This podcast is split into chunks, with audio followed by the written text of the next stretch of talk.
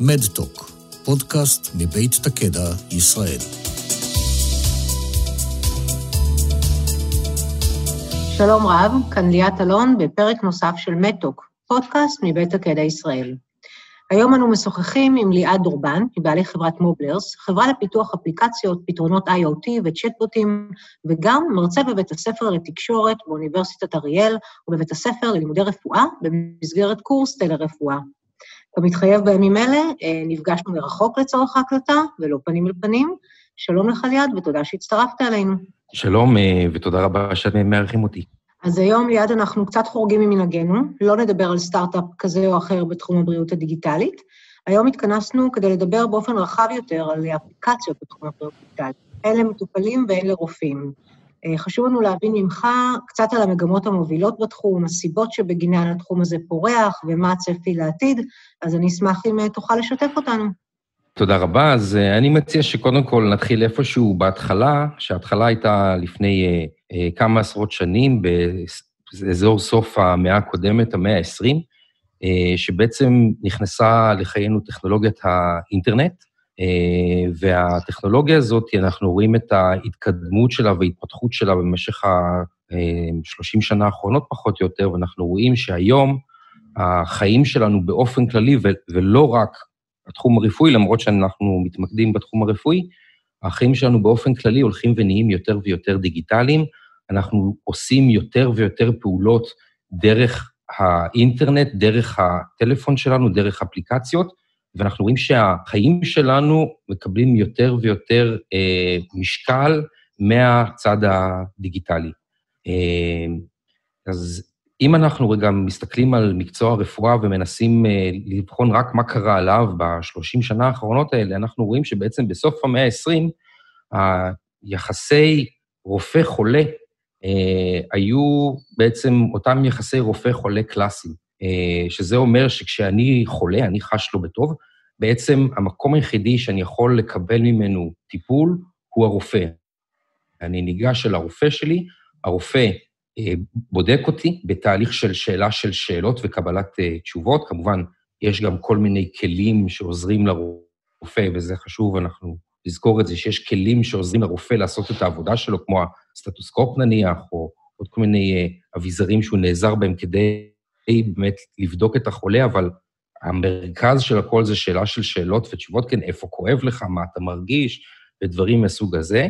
ועל סמך הדברים האלה, הרופא בעצם מייצר דיאגנוזה, ובעקבותיה מתאים את הטיפול הנדרש. אני כמובן מאוד מפשט את זה, זה תהליך הרבה יותר מורכב, ולניסיון יש פה משקל ולעוד דברים, אבל אם אנחנו מנסים להסתכל על תהליך כאיזשהו משהו גנרי, זה פחות או יותר התהליך.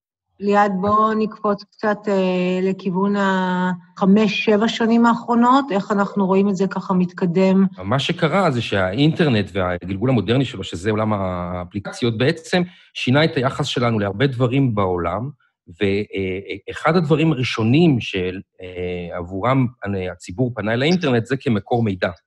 ואז בעצם נוצר מצב שכשאני בתור חולה, כשאני מגיע אל הרופא שלי, אני כבר, כן, אני מדבר עדיין על סוף המאה הקודמת, אני כבר מגיע עם איזשהו מטען ידע מסוים, כי עשיתי איזושהי בדיקה באינטרנט, קראתי קצת וכולי. הדבר הזה כמובן הוליד הרבה מידע מהימן שנמצא על גבי הרשת, אנחנו ראינו הרבה בסוף אה, המאה הקודמת, תחילת המאה הזו, הרבה קליניקות, הרבה בתי חולים, הרבה שירותים בעצם פתחו את שעריהם לעולם האינטרנט, וזה עוד פעם חלק ממגמה יותר כללית, כן, אפשר לראות את המהפכה שקרתה בעולם המוזיקה עם האייפוד באותו זמן, ואת כל הנטייה שלנו לצרוך תוכן בווידאו והסתמכות על אימייל, וכל השינוי הדיגטלי הזה קרה ביחד. ובעצם נוצר מצב שהאינטרנט שופע בכלים שהם בעיקר עבור החולים, שהם יכולים להיעזר בהם כדי לדעת יותר לגבי המחלות שלהם, ובעצם לתת להם איזשהו מטען ידע מסוים, שבהקשר שלנו זה גם איזשהו כוח מסוים, אה, לפני שהם ניגשים לרופא. גם עולם ה-OTC, כשהתחילו למכור תרופות over the counter, בעצם נתנו איזושהי אמנציפציה למחלות מסוימות. אמרו, כאב ראש, אתה לא צריך ללכת לרופא, יש לך טיפול, אתה יכול לגשת לאבחן את עצמך ולטפל בעצמך. אז מה שאנחנו רואים היום זה שעולם האפליקציות מציע המון כלים שעוזרים לחולים לדעת יותר טוב על עצמם, לנטר יותר טוב את עצמם, ומביאים אותם למצב שכשהם כבר מגיעים לפגוש את הרופא, הם הרבה פעמים מגיעים עם יותר ידע לגבי עצמם, למשל, כי פשוט יש להם שעון חכם שמנטר אותם 24/7, ולרופא אין את הגישה למידע הזה וכולי. ומצד שני, אנחנו רואים שיש כלים של הממסד, ממסד, של הממסד הרפואי, שנועדו לעזור לא לעשות את החיים יותר קלים. ופה רק אני אסיים את זה, שלצערי או לשמחתי, אבל נכון להיום, רוב הכלים האלה הם כלים שמטפלים בבעיות של ידע, כלומר בעצם מחנכים את החולים במה יש להם ואיך לנהוג, ופתרונות שמקלים על הבירוקרטיה והתהליכים בתוך אה, אותם גופים רפואיים, ואין כל כך ממש, אנחנו רואים יותר ויותר, אבל זו עוד לא המסה שבאמת אה, הממסד הרפואי נשען על כל היכולות האלה שהדיגיטל מציע. אז בעצם אנחנו מדברים על שינוי במעמד המטופל, בהעצמה של המטופל, ביכולת שלו להגיע הרבה יותר מוכן אה, לפגישה עם הרופא. אני אשמח אם תוכל לשתף אותנו בכמה דוגמאות של אפליקציות שבאמת משנות את אורח החיים, כאלה שבאמת תורמות ליכולת של המטופל להיצמד לטיפול בצורה יותר טובה, לנטר את עצמו בצורה יותר טובה, כאלה שנחשבות למוצלחות בתחום הזה של הבריאות הדיגיטלית. אז קודם כל להגיד שאין איזשהו, כמו שאמרתי קודם, אין איזשהו פתרון אחד אה, גורף, אבל כן אנחנו רואים שיש כל מיני כוכבים שעולים אה, אה, משתמשים בהם יותר ויותר, והאמת שהדוגמה הראשונה שאני רוצה לתת זה האייפון עצמו. אפל כבר לפני כמה שנים, כששחררה את ה-iWatch, את השעון החכם שלהם, הם בעצם שמו את הבריאות במרכז של המכשיר הזה. כל מי שיש לו אייפון מכיר את זה, בטח כל מי שיש לו iWatch, שהוא מודד כל מיני מדדים לגבי הגוף שלנו, שבעבר לא היו ניגשים לנו ביום-יום, היינו צריכים ללכת לבדיקה מיוחדת או לקנות ציוד מיוחד כדי לדאוג ולמשל לנטר את לחץ הדם שלנו, או קצב הלב. Uh, התחום הזה גם מתרחב מעבר, כן? לא רק לנושא של אבחון וטיפול בבעיות, אלא גם שמירה על אורח חיים בריא, עם ספירה של צעדים ואפליקציות שעוזרות לי לעשות התעמלות ועוד כל מיני דברים uh, מהסוג הזה. Uh, אבל בעצם כל הפתרונות האלה מתמקדים היום בשלוש פלטפורמות מרכזיות, שהם גם הגיעו בסדר היסטורי מסוים. אז הראשונה זה האינטרנט שהזכרתי בשאלה הקודמת, שהאינטרנט הוא בעצם בעיקר מקור של מידע והתנהלות יותר קלה מבחינה בירוקרטית. הוא פחות מציע כלים, האינטרנט, אני מתכוון אותו אינטרנט שניגשים אליו מהדפדפן במחשב או בטלפון. הוא פחות מציע כלים רפואיים אמיתיים שמסוגלים לרתום את כל החיישנים והטכנולוגיה החזקה שיש במכשירים הניידים ולהשתמש בהם לצרכים אה, רפואיים. השלב הבא במהפכה הזו היה בתחילת המאה ה-21, עם יציאת האייפון והפריחה המדהימה של אה, אפליקציות. רק לסבר את האוזן, יש היום יותר מ-4 מיליון אפליקציות, אה, ויש עוד כאלף אפליקציות שמתווספות מדי יום. האמת שאני לא סגור על השינוי בעקבות הקורונה, אבל ככה זה היה לפחות לפני אה, חודשיים. ומתוך ה-4 מיליון אפליקציות האלה, 10 אחוז בערך הם כולן אפליקציות ופתרונות שקשורות לבריאות ול... רפואה. בוא נדבר אולי על איזה דוגמה אחת קונקרטית, דוגמה או שתיים שאתה רוצה לתת לנו בתחום הזה, ככה okay. מעבר אוקיי. לתשתית של אייפון, אם יש איזשהו משהו שאתה ככה רוצה אה, לתת כ... כדוגמה, אתה יודע, לאפליקציה טובה שהצליחה ובאמת עזרה לשנות אה, את ה-behavior של המטופל? אוקיי, okay, אז אני אתן דוגמה אחת על אפליקציה ישראלית פה, שזה בעצם, זה אפליקציה, אפליקציה גנרית, זה כל האפליקציות, ש... כל הקטגוריה הזו של האפליקציות של קופות החולים. אחת הסיפורות שישראל מובילה כל כך בשימוש באפליקציות כאלה, זה בגלל שלכל קופת חולים יש את האפליקציה שלה. אנחנו רואים שכמו שאנחנו, כמו שהציבור מעדיף להשתמש בבנקים, באפליקציות של הבנק, הוא גם מעדיף להשתמש באפליקציות של קופת החולים להרבה דברים, מה גם שהאפליקציות האלה מציעות כל מיני פיצ'רים, בין השאר, גישה אחד על אחד מול אה, רופא, אה, ועוד דברים שללא אפליקציה אין לי גישה אליהם. ואפשר לתת פה גם את אה, טייטו, של הכללית, רק להגיד, טייטו זו חברה נפרדת, שכנראה יש לה הסכם פעולה, שיתוף פעולה עם הכללית, שייצרו בעצם איזשהו מכשיר IoT כזה, שהוא רב, ניתן לבדוק איתו, לבחון איתו הרבה דברים, הוא תחליף לסטטוסקופ, לכזה מכשיר שבודק מה קורה באוזן, בפה ועוד כל מיני דברים מהסוג הזה. אפשר לבצע איתו בבית כל מיני מדידות, ולשלוח את המידע, את הנתונים שהוא מודד חזרה אה, אל הרופא, ודרך אפליקציה שמגיעה עם המכשיר, לנהל צ'אטים עם הרופא, ובעצם לפתור הרבה בעיות מתוך הבית. אם כבר נגענו בזה, אז יש גם את K-Health. K-Health, מה שהם עושים, הם בעצם לקחו את המודל של הצ'טבוט, שזה המודל של אה, שיחה בעצם, כמו שאנחנו מכירים מוואטסאפ ומפייסבוק מסנג'ר ואפילו מ-SMS, והתהליך הזה של שאלה של שאלות ותשובות מדמה את התהליך הקלאסי של הרופא, ובעצם קייב באמצעות כמה שאלות מסוגל לאבחן הרבה דברים, ובעצם לעשות מעין אוטומציה לתהליך האבחון, כך שאני יכול להיעזר בו כדי להגיע, לדעת בסופו של דבר אם יש לי בעיה שבאמת מצריכה טיפול רפואי, או שיש איזשהו אולי OTC שיכול לעזור לי, או שאולי בכלל אין לי שום דבר. כן, אנחנו עוד נדון לפתרונות צ'אט, כי אתה גם אה, מנכ"ל של חברה שמתעסקת בפיתוח של צ'אטים, וזה תחום שהוא אה, מאוד חם, אז אני רוצה לשאול אותך על זה בהמשך, בסדר. אבל אני אשמח לדעת, אה, איך לדעתך הרופאים מתייחסים לאפליקציות האלה? האם לדעתך רופאים היו רוצים שישתפו אותם במידע הזה, ורואים ערך באפליקציות כאלה, שיכולות אולי לאפשר להם להגיע לאנמנזה יותר מדויקת, או להקל עליהם בתהליך האנמנזה? קודם כל, אני חושב שהתשובה היא חד משמעית כן, רק שהשאלה היא לא רק כן, אלא גם מה הם בדיוק צריכים. אני חושב שרופא קודם כל רוצה שהחולה שלו יבריא וירגיש טוב, ומבחינתו כל כלי כנראה שיעזור לו להגיע למצב הזה יהיה טוב מבחינתו.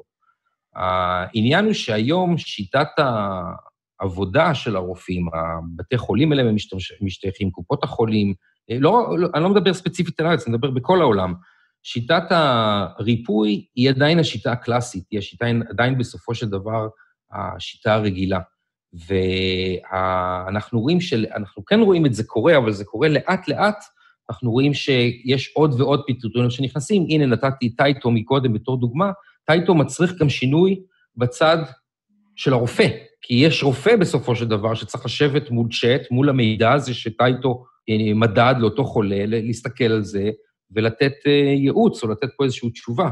השאלה פה יותר האם אה, כבר הומצא, הומצאו הכלים שמתאימים לשיפור תהליך הריפוי, אז אני חושב שממש לא, אנחנו בתחילת הדרך, יש המון המון מקום לחידושים מהסוג הזה.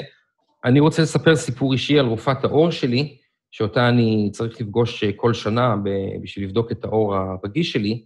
ואני שמתי לב אצלה, הרופאה היא רופאה יחסית צעירה, אה, רופאה מצוינת, אה, ואני שמתי לב לשני דברים אה, שמאוד הרשימו אותי אצלה. הדבר הראשון זה כשהיא מסתכלת על הנקודות בגוף, היא נעזרת במכשיר הנייד שלה גם בשביל לראות את הנקודות יותר טוב, אבל גם בשביל לצלם אותן. שיהיה לה תזכורת לפעם הבאה שאני מגיע, שהיא תזכור איך זה היה כשהיא ראתה אותי. אה, וזה דבר שמאוד הרשים אותי. ועוד דבר ששמתי לב אצלה זה כשהיא מחשבת מינונים לתרופות, נגיד משחות ודברים כאלה, אז היא נעזרת באפליקציה, כנראה אפליקציה מקצועית, שעוזרת לה בחישובים האלה. אז כולנו מצויים בעולם הדיגיטלי הזה כל הזמן, כולנו מעדיפים את הכל שיהיה לנו באפליקציה, ויהיה לנו מהיר ויהיה לנו נוח. ואין שום סיבה שהרופאים ותהליך הריפוי לא יקבל גם את ה...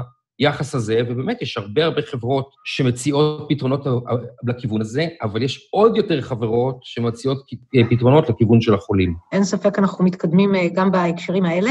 ואם נעבור רגע מהצד של הרופאים, ששאלתי אותך איך הם תופסים את זה, אני ארצה שנעבור לרגע לצד המטופלים שוב, אה, והאם יש לך טיפים או דברים שלדעתך כדאי לשים לב אליהם כשמורידים ומתחילים אה, לעשות שימוש באפליקציות אה, כאלה ואחרות בתחום הבריאות הדיגיטלית? בוודאי שיש לי, שיש לי טיפים. קודם כל, חשוב לי להגיד שהמודעות בעולם עולה לגבי העניין הזה. אני יודע שבאירופה, כמו שהם היו בין הראשונים להכיל את חוקי הרגולציה על הפרטיות, ה-GDPR האירופאי, הם כאן יהיו בין, כנראה יהיו גם בין הראשונים להטיל חוקי רגולציה על התחום הזה של אפליקציות בריאות ופתרונות בריאות אה, מה, מה, מעולם המובייל. אבל כמובן, עד שזה יקרה, אז האחריות בעצם על מה שאני מוריד ומה שאני משתמש היא עליי, עליי, כלומר, על, המשתמש, אני חולה, אני החולה, ובעצם הטיפים הם טיפים שהם נכונים כמעט לכל אפליקציה שאני מוריד, רק שבגלל שמדובר באפליקציות אה, בריאותיות שגם עלולות להסב נזק אם אני לא משתמש בהם נכון או, או וכולי, אז צריך להיות יותר זהירים. אז קודם כל, הדבר הראשון שצריך לשים לב אליו זה מה המקור של האפליקציה, זאת אומרת, מי החברה שעומדת מאחורי האפליקציה הזו. האם זה שם שהוא מוכר לכם, שמעתם עליו קודם בתקשורת, האם זה קשור לאיזה בית חולים, או לקופת חולים שאתם מכירים, או איזשהו גורם אחר. אה, זה דבר ראשון שצריך לשים לב אליו, מי הבעלות פה, יש המון שרלטנות בתחום הזה, כל אחד יכול היום בעצם לבנות אפליקציה ולהעלות אותה לחנות האפליקציות, ולכן חשוב מאוד מאוד לשים לב לזה, דבר ראשון.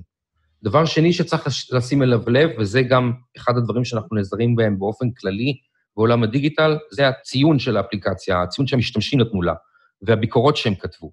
אם אנחנו באים להוריד אפליקציה שקיבלה ציון של... אה, באפליקציה של בריאות אפילו הייתי אומר 4.6 ומטה, אז הציון הזה הוא מתוך חמישה כוכבים בכל אפסטור, אז אה, ציון כזה, זה אומר שהמשתמשים שהשתמשו בה לא היו מרוצים מהאפליקציה, כלומר, לא השיגו את התוצאות שהם רצו, ולכן נתנו אה, ציון נמוך. אז ככל שהציון של אפליקציה יותר גבוה, זה אומר שהאפליקציה יותר טובה, יותר עומדת, באמת עושה את מה שהיא אומרת ש, שהיא עושה, וכמובן אפשר תמיד להיכנס ולקרוא גם קצת את הביקורות של המשתמשים, לראות עם, אה, מה הם כותבים שם.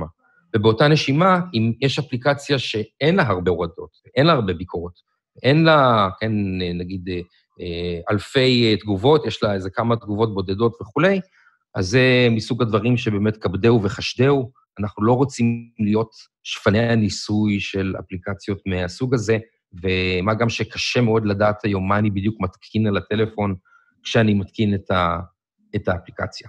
אז חוץ משני הדברים האלה, שזה הציון והמקור, גם כמובן לראות שהעמוד שבו האפליקציה יושבת ב app store הוא נראה, הוא נראה טוב, בעצם שהוא יודע על מה הוא מדבר, וכמובן שמאוד ברור אה, מה האפליקציה עושה, זאת אומרת, האם זה באמת מה שאני צריך.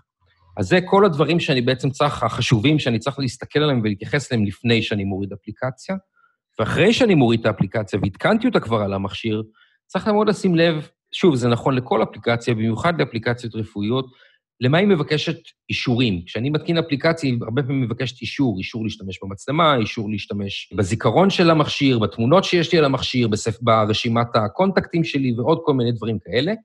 אם אתם מתקינים אפליקציה שמבקשת מכם דברים מוזרים, שלא באמת קשורים למה שהאפליקציה עושה, לחשוב טוב-טוב אם באמת זה משהו שאתם רוצים להתקין על הטלפון. תזכרו שאין באמת רגולציה על המידע הזה ואין מישהו שבאמת מוודא עם החברות האלה שמה שהן עושות איתו זה דבר שהוא נכון. כמו שהזכרתי בהתחלה, אתה לא רק מרצה בקורס סלע רפואה, אלא אתה גם מנכ"ל ובעל שליטה בחברת מובלרס, ואתם פעילים מאוד בעולם הצ'טבוטים. וצ'טבוט זה אומנם לא משהו חדש, אבל ככל שהזמן עובר, הטכנולוגיה מתקדמת, ואנחנו רואים קפיצה מאוד משמעותית אה, בשימוש בטכנולוגיה הזאת, מחברות ענק ועד חברות אה, יותר קטנות. וכמי שמעורב בתעשייה, אני אשמח לשמוע ממך איך הכלים האלה תומכים באפליקציות המובייל בעולם הבריאות הדיגיטלית. הרעיון שעומד מאחורי צ'טבוט הוא שהממשק שאני משתמש בו הוא ממשק של אה, שיחה.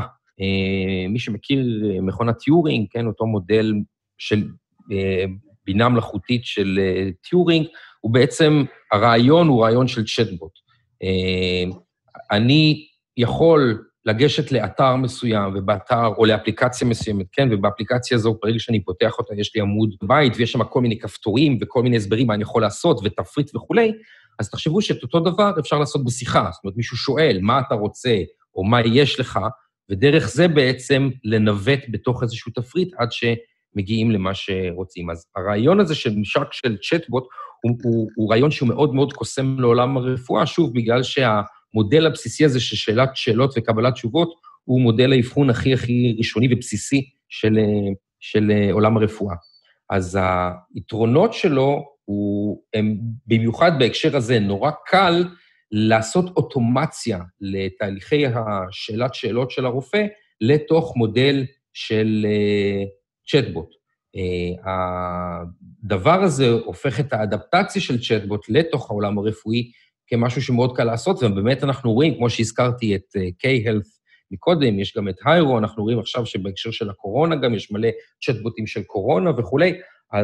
המודל הזה הוא מודל שהוא מאוד מאוד קוסם לעולם הרפואה, והוא מאוד מאוד מתאים למה שהוא אמור בסופו של דבר לייצר, שזה אבחונים ותוצאות. אז זה יתרון אחד מאוד מאוד גדול שלו. עוד יתרון מאוד גדול של הצ'טבוט, זה שבעצם אני לא חייב להתקין אפליקציה בשביל להשתמש בו. אני יכול לנהל אותו דרך וואטסאפ, אני יכול לנהל אותו דרך פייסבוק, זה הכל שאלה של איפה הנותן השירות מחבר את הצ'טבוט, אז אני יכול לחבר אותו אה, לכל מקום, ובעצם לפנות אליי או שאני אפנה אליו בכל דרך אה, שנוחה לי. אם תרצי, יש פה איזשהו קצת אה, שיפט כזה בהקשר של אני רואה את זה הרבה בהקשר של שירות לקוחות, כן, היום הגישה של חברות זה לתת שירות לקוחות בהמון פלטפורמות, ובין השאר גם בצ'אט, אז באיזשהו מקום אנחנו רואים שגם העולם הרפואי מאמץ את המודל הזה של הצ'אט, לא בשביל לתת שירות לקוחות, אלא בשביל, בעצם בשביל להקל על הרופאים ולעשות תהליך אבחון, אה, לפחות התחלה ראשונית של תהליך אבחון, איזושהי אוטומציה לדבר הזה. אני רוצה רק שנייה אחת לסיים עם משהו אחד ולהגיד, בשום מצב לא מדובר פה על בעצם להחליף את הרופאים, או להוריד את כמות הרופאים, או להסתדר בלי רופאים, כמו שהרבה פעמים אומרים בהקשר של בינה מלאכותית, זה ממש לא העניין, העניין הוא לתת עוד כלים, כך שכל רופא גם יוכל לטפל ביותר חולים, כי חלק מהדברים עוברים אוטומציה, ואותו רופא גם ידע יותר על החולים שלו, כך שיוכל לתת להם תהליך ריפוי יותר מוצלח. אין ספק, אני מסכימה איתך במאה אחוז, ואם נגענו בכל מה שקשור לאבטחת מידע ונתונים, האם בראייתך יש איזשהו שוני בין אפליקציית מובייל לצ'טבוט, אה, בתחום אה, הרפואה כמובן, בכל ההקשר הזה של אבטחת מידע ונתונים? אוקיי, אז, אז זה באמת אה, שאלה מצוינת, ובעצם את שואלת פה אם אפליקציות וצ'טבוטים רפואיים מחויבים ל... או בכלל אפליקציות של עולם הרפואה, מחויבים לאותה רגולציה כמו קנדי קראש. אה, אז התשובה היא בעצם שזה נכון להיום, לצערי, זה עוד לא חד-משמעי ולא ברור, ואני מקווה שדברים יתבררו הלאה. אז אני רק אסביר. אז היום, כמו שאמרתי, כל אחד יכול לעלות אפליקציה, ל app store, גם של גוגל וגם של אפל, וברגע שהוא מעלה את האפליקציה הזו, הוא צריך לשייך אותה לקטגוריה. אז גם אם הוא בוחר לשייך אותה לקטגוריה של בריאות, הוא לא נדרש לאותה רגולציה, כמו אם הייתי איזשהו ספק שמציית, מספק ציוד רפואי לבית חולים או לקופת חולים, או מציע תרופה חדשה למכירה. החברות האלה, אפל וגוגל, שוב, בניגוד אולי לרושם שמנסות ליצור, שהן כולן נלחמות בקורונה וכולי, הן לא חברות פארמה, הן לא חברות רפואיות, אין להן שום מושג אמיתי מה קורה שם. מבחינתם זו קטגוריה המלצה אה, לשים בקטגוריה כזאת, והאחריות בסופו של דבר נופלת על המפתח. אז אה, לא כל אפליקציית בריאות שאני רואה היא באמת אפליקציה שאפשר לחתום עליה ולהגיד שהיא אה, כלי יעיל.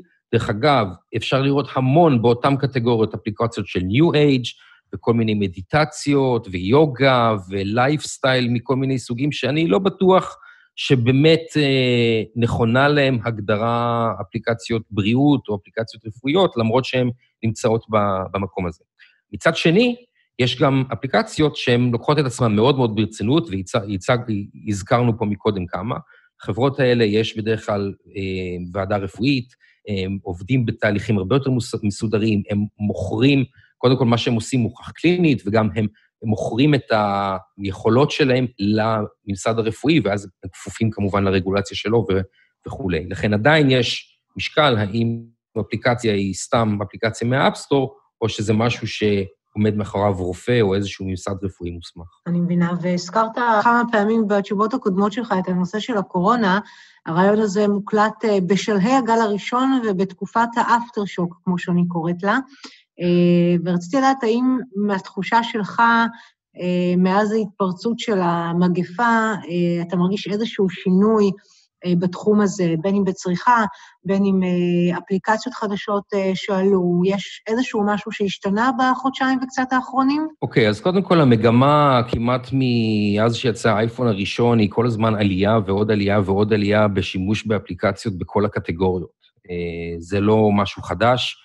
אה, מה שכן רואים, ויש על זה הרבה, הרבה נתונים עכשיו, זה שבחודשיים, שלושה האחרונים שהקורונה בעצם, זה לא הקורונה, זה הבידוד אה, שנכפה על כל העולם בעקבות הקורונה, נוצר מצב שהמגמה הזו שהייתה קיימת בעלייה של כבין אה, חמישה לחמישה עשר אחוזים, תלוי שוב על איזה קטגוריה מסתכלים עליה מדי שנה, פתאום אנחנו רואים שתוך שלושה חודשים יש קפיצה של 30, 40, 50 אחוז, בדברים מסוימים גם מאות אחוזים, שגדל בהם השימוש, בטח ובטח בקשר, ובמקום ראשון במה שקשור לקשר בין החולה לרופא. אה, שיחות וידאו עם רופאים, התייעצות עם רופאים, הבידוד הזה כפה מצב שהכריח את כולנו למצוא פתרונות אה, אונליינים, כן, מרוחקים, לדברים הרגילים, ובין השאר גם ביקור הרופא הרגיל הומר מאוד מאוד מהר באפליקציות שהציעו פתרונות אחרים. יש אפילו אפליקציות כמו שיש VOD, דוקטור on demand, דוקטור OD, שאני יכול להזמין עכשיו בתשלום מסוים לראות כל רופא שאני רוצה דרך אפליקציה. יש הרבה פתרונות לדבר הזה, אין ספק שזה מאוד מאוד חזק. השאלה האמיתית המעניינת פה היא מה יקרה אחרי. האם הדברים יחזרו להיות כמו שהיו, או שהמסה הזו שעברה פתאום לשימוש בדיגיטל ובמרחוק, היא תישאר? אולי היא תקטן קצת, אבל בגדול היא תישאר, ובעצם עשינו עכשיו איזושהי, כולנו, כל העולם עשה איזו קפיצה מאוד מאוד גדולה אה, לתוך אה, העולם הדיגיטלי הזה והאבחון והעבודה מרחוק. את האמת, זאת שאלה מאוד מעניינת, ואני מניחה שהרבה מאוד אה, עסקים, גופים, חברות שואלים את עצמם את השאלה הזאת, כל אחד מהזווית שלו. אני אתן את הזווית האישית שלי, אה, אני מאמינה ש, שמשהו, ואפילו הרבה אה, מהדברים יישארו, כמובן לא בכל התחומים. ואם נקבל עוד איזה גל קטן לחיזוק באוקטובר-נובמבר, אז בכלל זה יחדד את המסר, אבל אנחנו כמובן מקווים שלא. שלא יהיה צורך בגלי משנה בשביל אה, אה, לחדד את הדברים ש, שלמדנו, שיכולים להיות טובים אה, בזכות התקשורת הדיגיטלית. אז שאלה אחרונה אה, אליך לסיום, מה לדעתך אה, טיפים שהיית נותן למי שעומד לפתח היום אפליקציה בתחום הבריאות, איך הוא יצליח, על מה הוא צריך לשים דגש, וזה אולי גם יוביל אותנו למה נדרש או מה לדעתך צפוי להיות פה בשנתיים-שלוש אה, הקרובות. אוקיי, אה, בסדר גמור. אז אני אתחיל עם זה שהנקודות שאני רוצה להתייחס אליהן הן לא בהכרח נקודות שיהפכו את האפליקציה למצליחה, כי מה שהופך אפליקציה למצליחה זה עוד איזשהו משהו נעלם, כזה איזשהו אקס פקטור שאנחנו עוד לא יודעים לשים עליו את האצבע. אבל כן, יש לי כמה נקודות שאני חושב ששווה, מי שחושב אה, לפתח אפליקציה בתחום הרפואי או להיכנס לעולם הרפואי הזה, אה, כן יש לי כמה נקודות ששווה לחשוב עליהן. אז הדבר הראשון, לדעתי, שהוא הכי חשוב, והוא נכון, שוב, כמעט לכל אפליקציה, אה, בכלל לכל עסק, זה להיות מאוד מאוד ברור לגבי השוק שאליו אני פונה, הקהל היעד שלי, וכמובן היכולות התקציביות שלו. עכשיו, אה, אנחנו רגילים שיש הרבה הרבה חינם בעולם הזה של המובייל, אבל גם החינם הזה הוא בסופו של דבר חינם שמייצר הכנסה עבור זה שפיתח את האפליקציה. ולכן, נורא חשוב להבין את זה. אה, האם לקהל שלי יש, אה, שאליו אני פונה, קהל החולים זה קהל שיש לו אמצעים לשלם עבור השירות הזה, או אין לו אמצעים לשלם עבור השירות הזה, או איך אני בונה את השירות כדי שיהיה לו את האמצעים לשלם על זה. או אם אני בונה פתרון שהוא פתרון יותר רחב, יותר מערכתי, אז לדעת שאני פונה עכשיו לחברות, אני יודע מה, לבתי חולים ולקופות חולים, והם יהיו הלקוחות שלי, כי הם צריכים נגיד לאמץ את הפתרון פנים או משהו כזה, ואז כמובן זה גורר התנהלות אחרת וחשיבה לגמרי אחרת על האפליקציה והפתרון שאני מציע. דבר שני שאני מציע לזכור זה שאנחנו אמנם מדברים על אפליקציה רפואית, אבל הקהל שלנו הוא קהל דיגיטלי. זה אומר שהרופאים הם לא אנשים טכנולוגיים, זאת אומרת, לבוא ועכשיו להוציא איזשהו פתרון מאוד טכנולוגית, מאוד מורכב עבור הרופא, זה כנראה לא משהו ש... שהוא יצליח, הוא צריך להיות מאוד פשוט עבורו לתפעל, כמובן עבור המשתמש בו, אבל גם הפוך, המשתמשים, הם לא מכירים את הז'רגון הרפואי, הם לא מכירים את המונחים שהרופאים משתמשים בהם. עוד דבר זה שהפתרון עצמו, כדאי מאוד שיהיה משהו שבאמת מייעל אה, משהו קיים ולא מסרבל אותו. זאת אומרת, זה לא שאני עכשיו מוסיף לרופאים עוד כפתורים ועוד אפליקציות ועוד דברים להשתמש בהם, אלא אם אני מכניס את זה, אני מוציא משהו אחר, אני חוסך להם משהו, אה, אני פותר להם משהו, ולא אני מוסיף להם עוד ועוד כלים על עומס שגם ככה יש להם היום. חוץ מזה, התייחסנו כאן גם לפן המשפטי והרגולטורי, אז יש פה גם עניין של אבטחת מידע והמידע הרפואי והפרטיות, וזה גם משהו ששווה להתייחס אליו. לא משנה כמה השירות נהדר, אם אין לו את אבטחת הפרטיות המתאימה, אה, לא ישתמשו בו, וזה אפילו חושף את המפתחים לתביעות. ובעצם הטיפ האחרון, שני הטיפים האחרונים בתחום הזה, קשורים יותר למה. זאת אומרת, מה בעצם, מה לעשות פה, איזה פתרון להביא. אז קודם כל, אה, רצוי מאוד שהפתרון שאתם מביאים, הוא באמת יביא איזשהו ערך אמיתי למשתמשים, ואיך מוצאים כזה, כזה רעיון? מבחינת שיטת המחשבה, העיקרון נורא פשוט. לוקחים איזשהו כלי קיים אצל הרופא, לצורך הדוגמה, בואו ניקח את הסטטוסקופ, וחושבים מה היה קורה אם לסטטוסקופ הזה היה אפליקציה. ברגע שמנסים לדמיין את המצב הזה, אז פתאום מבינים שאפשר הרבה דברים להציג על גבי הצג של הטלפון, שאי אפשר לעשות אותם כשאין לסטטוסקופ צג. כמו למשל כל המדידות הקודמות של אותו חולה שאני בודק עכשיו, או להציג לי כבר על גבי המסך, בזמן שהרופא בודק את הדופק של החולה, להציג עוד כל מיני מידע רלוונטי שיכול לעזור לי כרופא אולי לנחש מה הבעיה או דברים מהסוג הזה. אז זה נגיד דוגמה לאיך אני לוקח, עכשיו אפשר לקחת כל דבר, החל מכוסית לבדיקת שתן, שדרך אגב, גם על זה יש סטארט-אפים שיש להם פתרונות, ועד דברים יותר מורכבים כמו MRI. אחד הדברים, לדעתי, הכי מגניבים שאנחנו רואים היום זה האולטרסאונד הנייד. אה, זה בעצם אולטרסאונד, אותו אולטרסאונד של המכשיר הענק שאנחנו מכירים שיש לרופא. יש אולטרסאונד נייד שמתחבר לטלפון הסלולרי, ובכפרים נידחים בהודו ובסין, הרופא המקומי יכול להיעזר בזה, לבדוק נשים הרות, וזה כמובן עולה הרבה פחות מאותה מערכת מתוחכמת שיש לרופא, אז אולי זה לא מדויק ולא מספיק חד, אבל זה מספיק בשביל להגיד אם החולה בסדר או צריך uh, לשלוח אותה לבית החולים. אז אם אנחנו מסתכלים רגע קדימה ומנסים לראות מה יהיה, אז uh, אני חושב שבעתיד אנחנו גם נראה uh, הרבה פחות פגישות פיזיות בין הרופא לחולה, הרבה יותר uh, התבססות על self-diagnosis ו-self-treatment, כמו שאנחנו רואים בתרופות OTC, וכמו שאנחנו רואים שאנשים פונים לאפליקציות כדי לקבל מזור. דרך אגב, סתם לפתוח סוגריים, בארצות הברית, uh, בגלל שיש להם בעיה, בעיה של over-medication, הרבה פעמים כשאני אבוא לרופא עם uh, בעיה מסוימת, הרופא ישלח אותי חזרה עם איזושהי אפליקציה. למשל, אם אני מאוד שמן, אז במקום ישר להתחיל טיפול תרופתי וכולי, הרופא יגיד לי, בוא תנסה קודם לעקוב אחרי מה שאתה אוכל עם אפליקציה כזו או אחרת, או אה, אם אני סוכרתי, למשל, הרבה פעמים אני, דרך אגב, סכרת בכלל מחלה שיש לה הרבה ייצוג בדיגיטל, אני יכול להיעזר באפליקציות כאלה כדי להקל על המעקב אחריי וכולי, אז כל מה שקשור ל-self-diagnosis,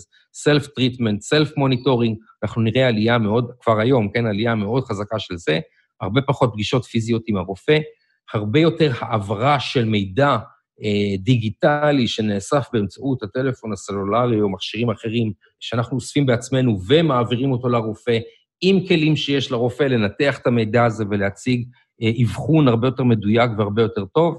זה גם, דרך אגב, חלק מכל התופעה של הטיפול תרופתי שהוא מותאם אישית, אה, שמבוסס על ביג דאטה, זה גם כן אחד הגורמים שעוזרים לדבר הזה לקרות. וכמובן ההישענות הזו על יותר מידע שנאסף, מידע אמיתי, שנאסף מהמשתמשים, וכמובן הדברים הרחוקים יותר, אה, אם זה רחפנים שיביאו לי את התרופה כשאני בבידוד, או רובוטים שיסתובבו בקופת החולים. אין ספק, מרתק. אז אה, ליעד, רציתי להודות לך על השיחה הזאת, על הטיפים שנתת לנו, על הנקודות שהערת את אה, תשומת אה, ליבי, ואני מניחה שגם את תשומת לב האנשים שיאזינו לשיחה הזאת.